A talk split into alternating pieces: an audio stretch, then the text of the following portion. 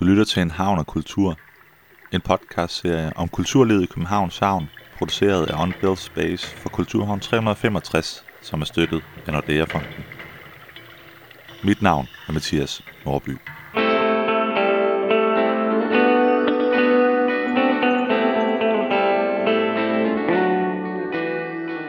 I det her afsnit, der får du gode råd til, hvordan man kan få tilladelse til at lave projekter i havnen. Jeg taler nemlig med havnefoden, der er helt styr på sikkerheden i havnen.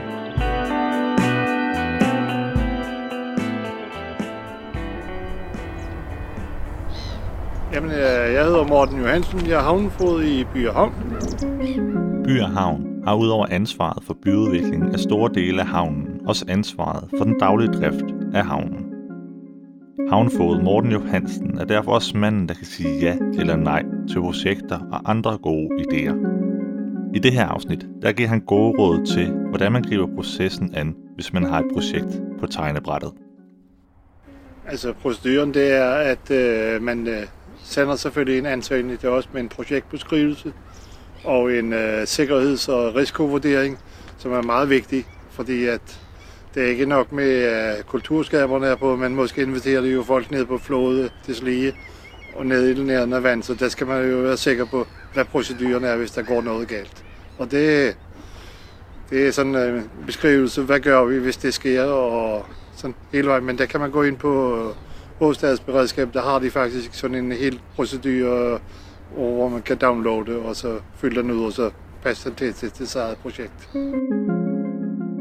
Selvom man med Google Maps efterhånden kan få sig et godt indtryk af hele vores store verden, så er et af de vigtigste elementer ifølge havnefoden, at man så hurtigt som muligt kommer ud og ser det område, som man har tiltænkt sit projekt.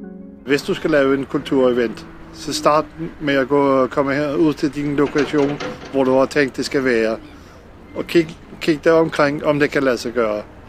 Fordi at uh, mange gange, uh, vi har alle sammen drømme om, om ting, der skal laves. Men uh, nogle gange så er det ikke helt realistisk. Så måske, måske skal man lave det om, når man har set lokationen. Så derfor, tag ud og kig på det, før du går i gang. Og selvom By og Havn ejer over 42 km boldværk i Københavns Havn, så er der faktisk også mange andre ejere af kajkanterne i København. Det er derfor også vigtigt at finde ud af, hvem der ejer det specifikke sted. Det er jo ikke altid, at By og Havn de ejer boldværket, hvor, at, uh, hvor, hvor man havde tænkt at skulle være. Så derfor skal man være meget opmærksom på, og så hvis det ikke er By og Havn, så skal man ansøge hos den, uh, den private boldværksejer, eller om det er en boligforening, et pensionsselskab eller det lignende. Og ifølge havnefoden er der bestemt nogle dele af havnen, der egner sig bedre til projekter end andre.